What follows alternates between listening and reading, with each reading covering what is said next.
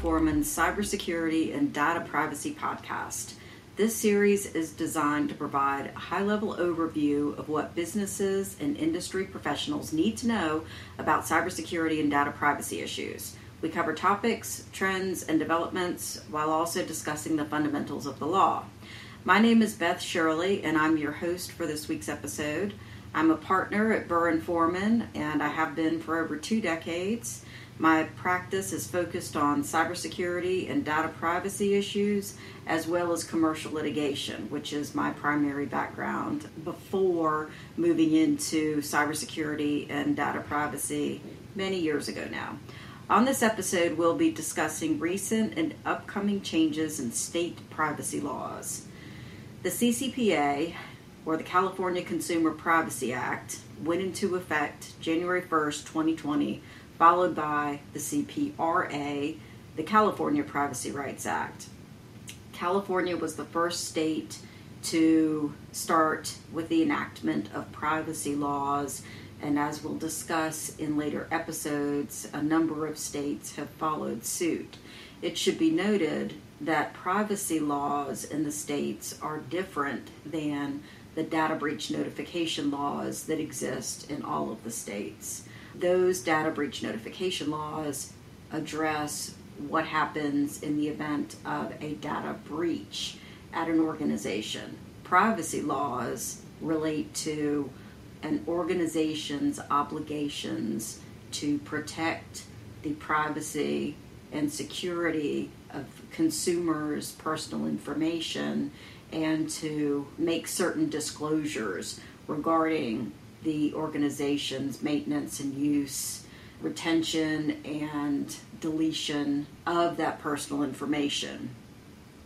So, as I mentioned, the California laws, CCPA and CPRA, started the trend and they've had a significant effect on the security landscape as a whole in the U.S. Many business owners who were not located in California have questioned whether they should be concerned about CCPA and CPRA, and the answer is probably so.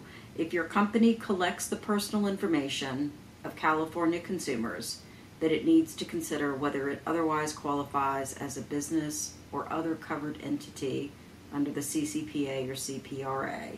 So those acts apply not only if your business is located in California, but also if it handles the personal information of California consumers. This means, on a practical level, that many organizations outside of California, meaning physically or electronically based outside of California, may nonetheless fall into the scope of CCPA and CPRA. So, generally, to determine whether an entity is a business that is subject to California privacy law, it has to be a for profit legal entity doing business in California that collects consumers' personal information. That's element one. Number two, meets one or more of the following criteria. A, has annual gross revenues of more than 25 million in the preceding calendar year. B, annually buys, sells, or shares the personal information of 50,000 or more consumers or households. C, derives 50% or more of its annual revenues from selling, not just sharing, consumers' personal information.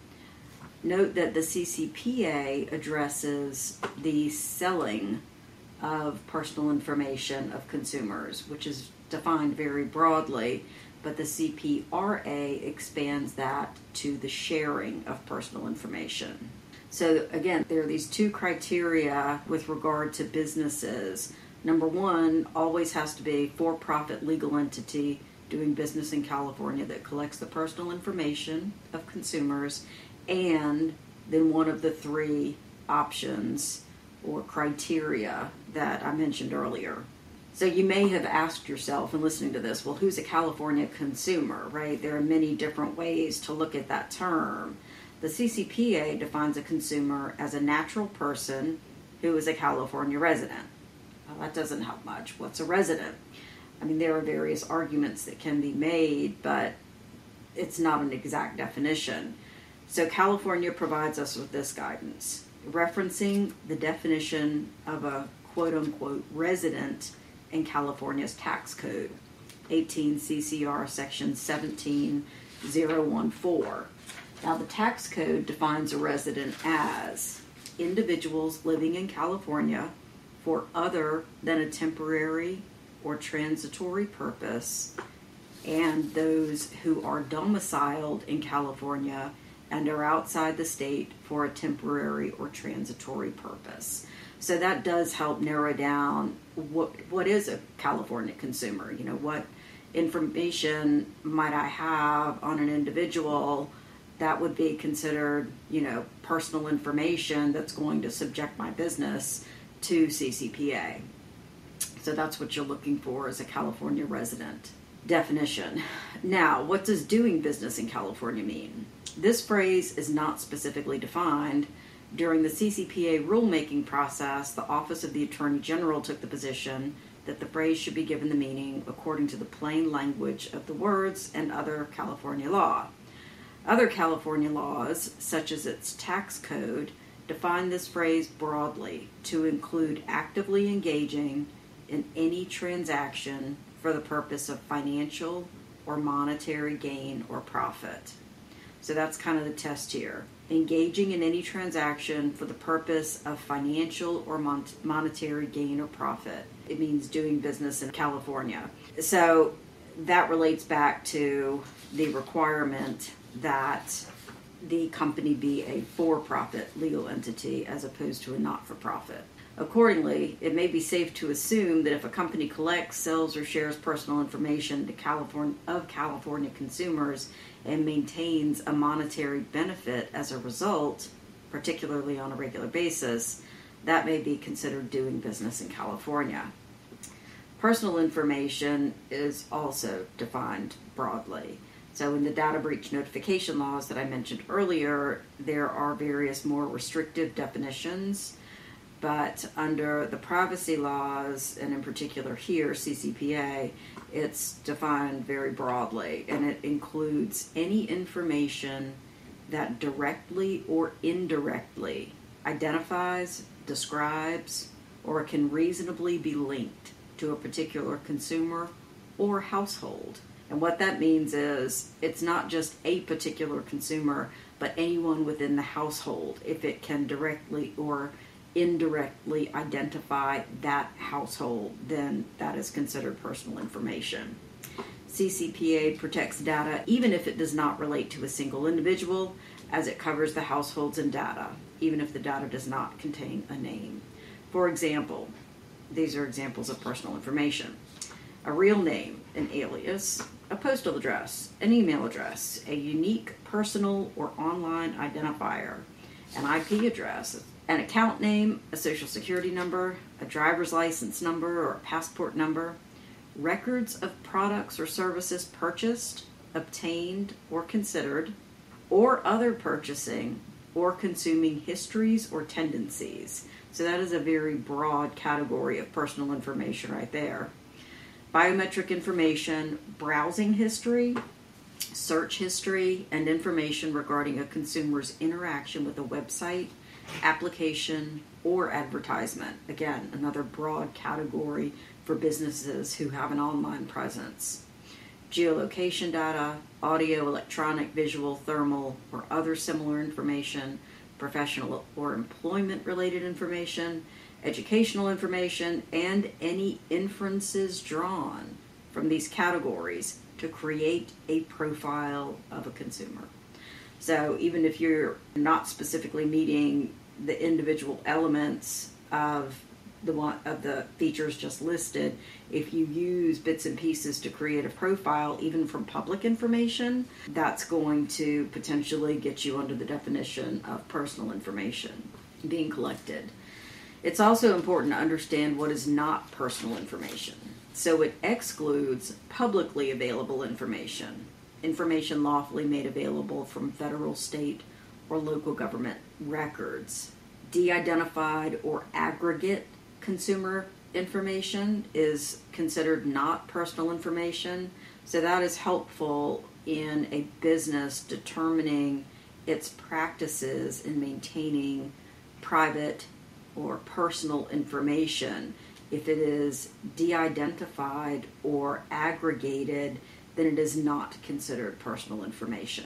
Also considered personal information is information collected, used, sold, or disclosed pursuant to the Gramm Leach Bliley Act or the Driver's Privacy Protection Act, but only if CCPA is in conflict with those laws. In other words, Gramm Leach Bliley Act and Driver's Privacy Protection Act of 1995 are the governing statutes for those organizations who are regulated under those acts.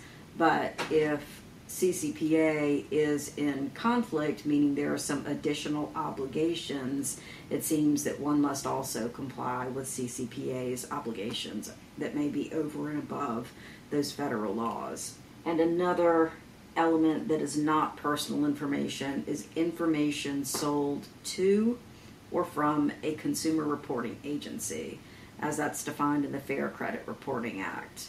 When the personal information is reported in or used to generate a consumer credit report. So, again, this seems to be another way of stating that companies that are regulated and comply with the Fair Credit Reporting Act do not also have to comply separately with CCPA. The federal statute preempts it. Next, to better understand CCPA, we're going to discuss its main requirements. We talked about whether you are under the definition of a business, of handling personal information. Then the question is, well, what do I have to do if I meet those requirements?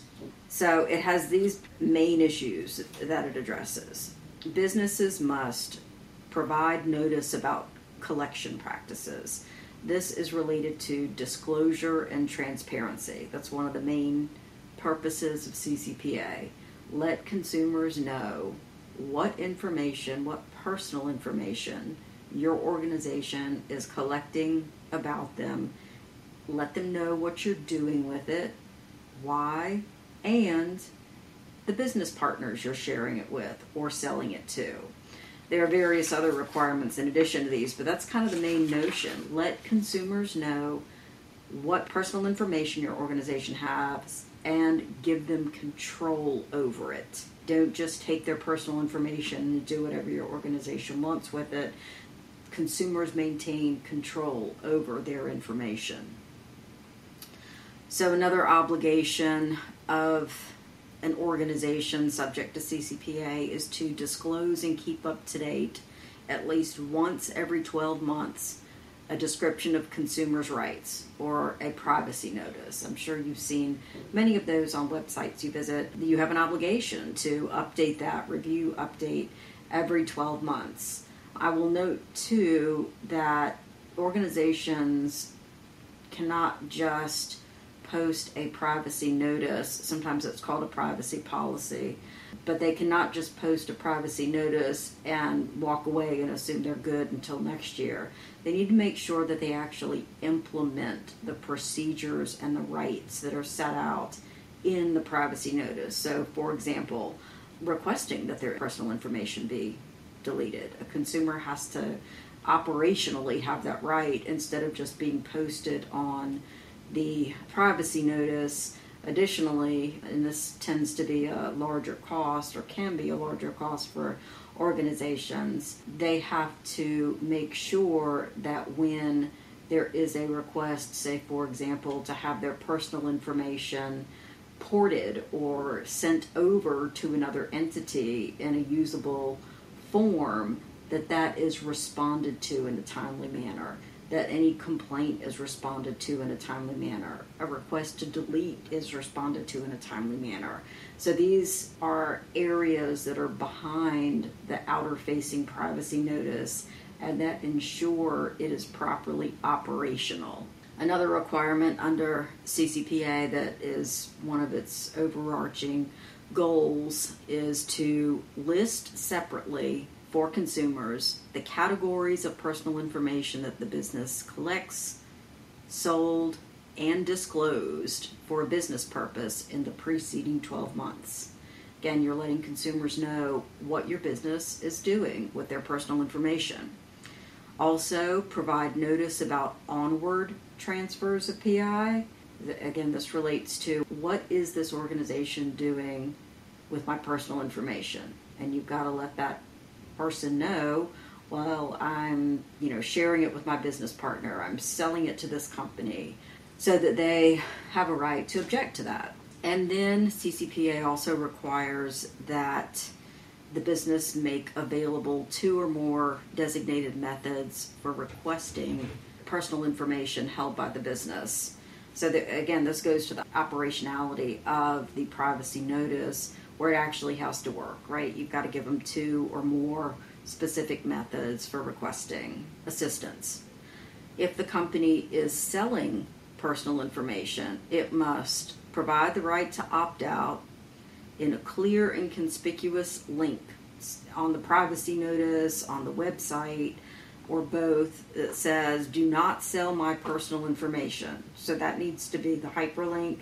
When a consumer clicks on it, there should be a procedure in place to allow that right and selection to be implemented. The business must also seek opt in consent from consumers between the ages of 13 to 16 for collection, use, sale of their personal information.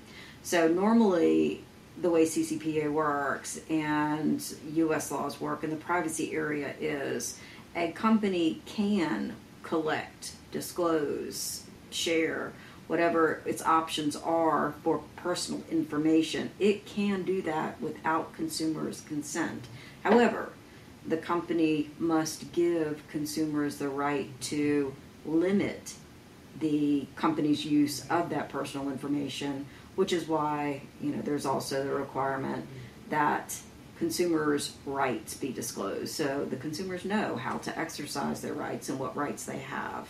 The CCPA requires businesses to seek opt-in consent from parents if a consumer is under 13 years of age. So this is consistent with COPPA, um, the Children's Online Privacy Protection Act, which is a federal statute, and it is really aiming at ensuring that children who are defined as under 13 years of age are protected from abusive practices of a company with regard to their personal information with the understanding that children do not have the same level of sophistication and comprehension as do adults. Next, establish procedures for receiving and processing verifiable consumer requests. We talked about that earlier with regard to making sure your privacy notice actually works as posted. And then also amend contracts with third parties to clarify that personal information is not shared for value if applicable. And what does that mean? That means that if your organization is sharing personal information, and this is under CCPA, to the vendor or to the third party, have a clarification. This is not being shared for any monetary value. That could help assist with compliance with the CCPA and what needs to be disclosed to consumers versus what doesn't need to be disclosed if the business is making it clear that I'm not disclosing this information to this third party for any sale or monetary purposes. Of course, that needs to be consistent with the actual facts. A, a written statement won't make something that is not happening true, but it will help clarify any gray areas, again, under CCPA. So we had talked about employees' personal information just a little bit when we were talking about what's considered personal information, and there was a debate early on when the CCPA was passed about whether it applies to employers in treating employees' personal information. That has been addressed by CPRA pretty directly, but generally the resolution, even under CCPA, is that as of January 1st, 2023, the full scope of CCPA rights are set to extend to California employees. So, as of January this coming year, employers will have to comply fully with CCPA, CPRA.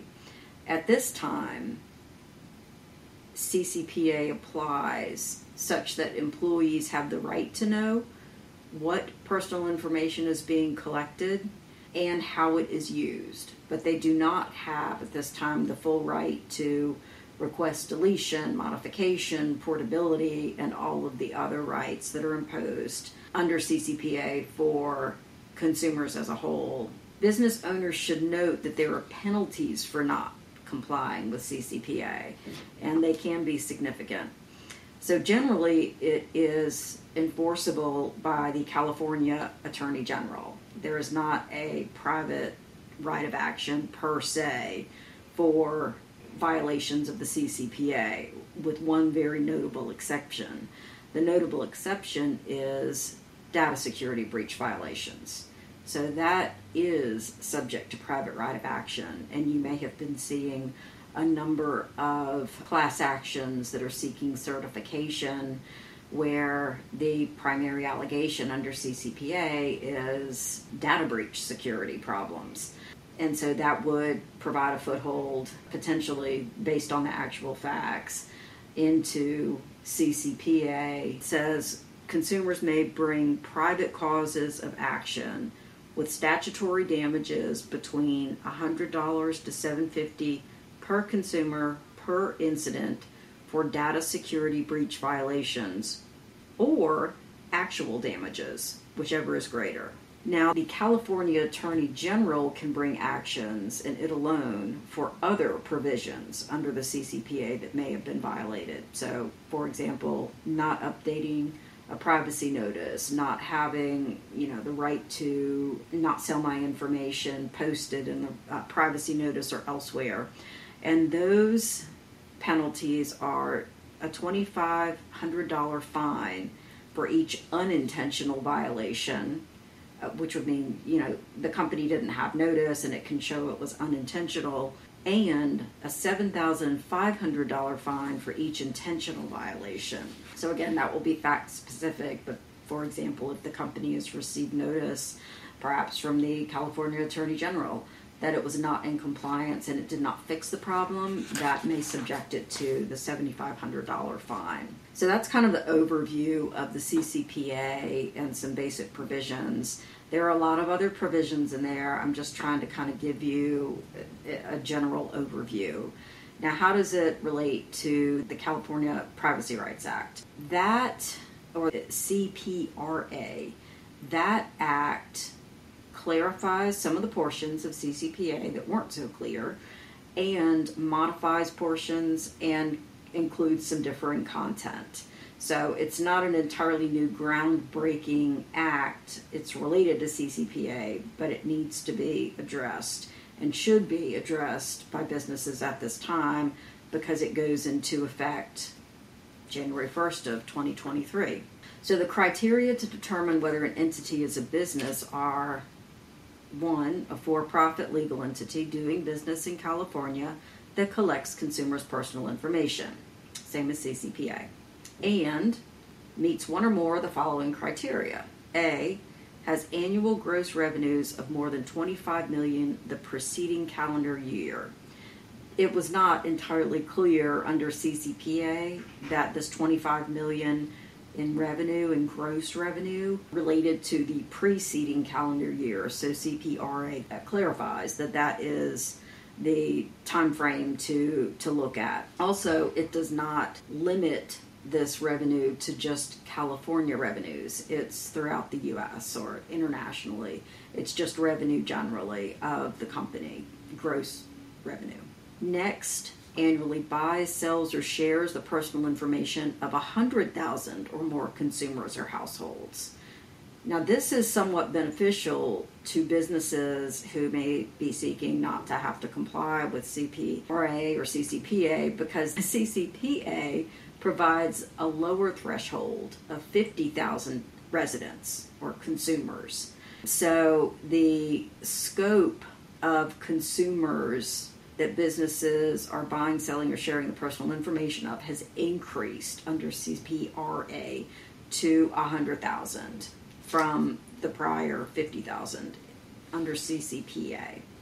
And then finally, the last criteria is derives 50% or more of its annual revenues from selling or sharing consumers' personal information. So this is where CPRA broadens the CCPA because it's not just looking at a business's selling of information for any sort of value, but also the sharing. So that is a, a pretty significant change of CPRA. So again, it's still two elements. The first one, for profit entity doing business in California that collects consumers' personal information, that's the same. And then under the second element, meeting the various criteria, there are some modifications to each of those each of those elements, any one of which must be met in order to qualify as a business under CPRA. So, primary changes to the CPRA include the following additional rights. Businesses must disclose the consumer's right to request the correction of inaccurate personal information, and the consumer has the right to request that the business correct such inaccurate personal information. So the business must disclose it, the right to correct, and give the consumers the ability to implement that right. Next, the CPRA creates a new category of sensitive personal information, which includes personal information that reveals a consumer's social security number, driver's license number, state identification card or passport number, account login, financial account, debit card number, or credit card number in combination with a required security or access code, password, or credentials allowing access to the account, precise geolocation data. What does that mean? That means is a radius of 1850 feet around the consumer or less. That's considered precise geolocation data. Racial or ethnic origin, religious or philosophical belief or union membership, mail, email, and text message content, unless the business is, of course, the intended recipient of the correspondence. Genetic data, businesses must notify consumers of the collection of sensitive personal information, the purposes for which it is being collected or used, and whether it is being sold or shared. And finally, consumers have the right to limit the use of their sensitive personal information to only as necessary to perform the services or provide the goods reasonably expected based on the transaction with the business. So essentially, CPRA takes some of the categories of CCPA and categorizes them as sensitive personal information, which under CCPRA are entitled to some additional protections, which we will discuss herein. So, the CPRA requires that in addition to displaying the link, do not sell or share my personal information on the business's homepage, businesses must also post a link for limit the use of my sensitive personal information. So, this new category that you know recategorizes some personal information from CCPA and also articulates some various other information that's considered personal has to create a separate link to address that sensitive personal information. In the alternative to these links, however, businesses could one, use a single clearly labeled link on the business's homepage, or two, respect an opt out preference signal sent with the consumer's consent by the consumer's technology or platform. Now, this one's a little bit tricky, number two, because the specific guidelines as to the technical procedure for respecting an opt out preference signal sent with the consumer's consent by the consumer's technology or platform are not exactly set out and still evolving. Also, under the CPRA, consumers have a right to know the length of time the business intends to retain each category of personal information and sensitive personal information. The CPRA implements data minimization and purpose limitation principles similar to those found in GDPR. This is one of the key elements of GDPR, which is the EU General Data Protection Regulation. Your businesses, you know, based on their size, are likely familiar with GDPR and compliance with it. So, California privacy law adopts that data minimization and purpose limitations principle which is essentially that you know an organization collects personal information on a consumer as needed for the transaction intended or for the purpose intended a business does not just collect personal information that it does not need just because it wants to use it for maybe selling to another company and making some money. In addition, the data minimization and purpose limitations principles address not retaining data for any longer than needs to be retained. So it, it shouldn't just be saved forever. Another element under CPRA is that businesses must implement and maintain reasonable security procedures and practices. These are not specifically defined. And finally, the CPRA sets out requirements for contracts between a business and a third party service provider or contractor, and they generally involve vendor management provisions.